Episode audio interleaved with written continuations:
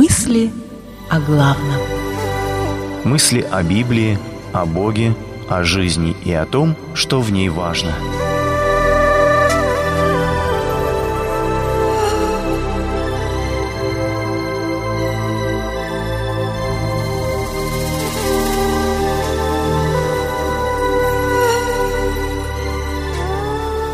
С открытыми глазами никого не видел.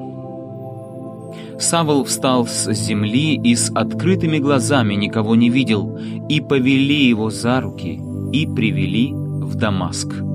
Деяние 9.8 22 июля 2011 года Андерс Беринг Брейвик разослал на сотни адресов электронной почты свой манифест, призывающий к активной борьбе против Еврабии, то есть арабско-исламского будущего Европы. Своей целью он назвал сохранение христианской Европы. Критикуя ислам и анализируя возврат некоторых норвежцев к языческим верованиям, Брейвик пишет «Молот Адина не может объединить народ Европы, но христианский крест объединит его». Несколько часов спустя Брейвик хладнокровно убил 77 человек. Иисус Христос сказал, «Даже наступает время, когда всякий, убивающий вас, будет думать, что он тем служит Богу». Иоанна 16:2. В какой-то мере эти слова характеризуют Андреса Брейвика. Они, безусловно, точно характеризовали Савла из Тарса, движущегося в направлении Дамаска.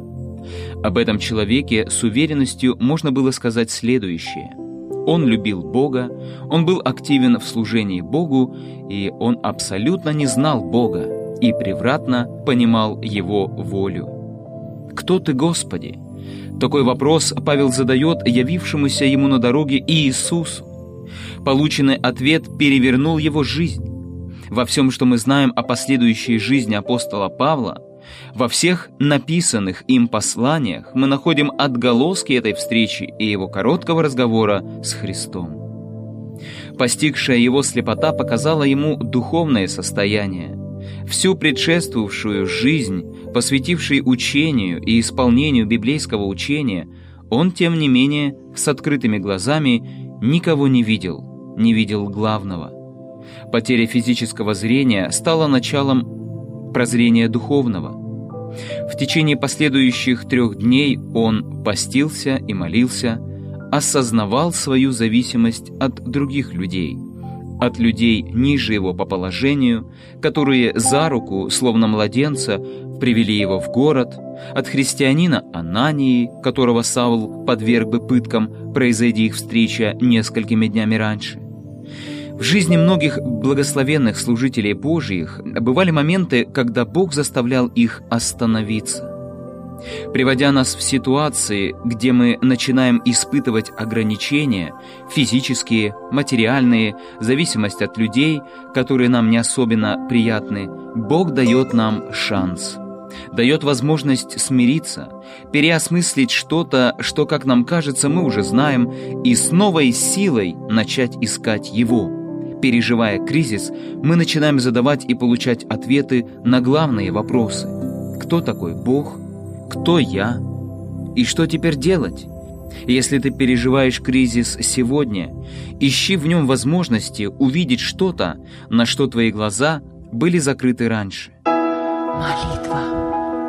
Господи, когда Ты останавливаешь меня на пути, открой мои глаза, чтобы увидеть то, что Ты хочешь мне показать. Цитата из Библии приводится либо из синодального перевода, либо в современном переводе Российского библейского общества. Передача основана на публикациях Игоря Рахильгауза в открытой группе «Мысли о главном» в социальной сети Facebook. Произведено на радио Эли.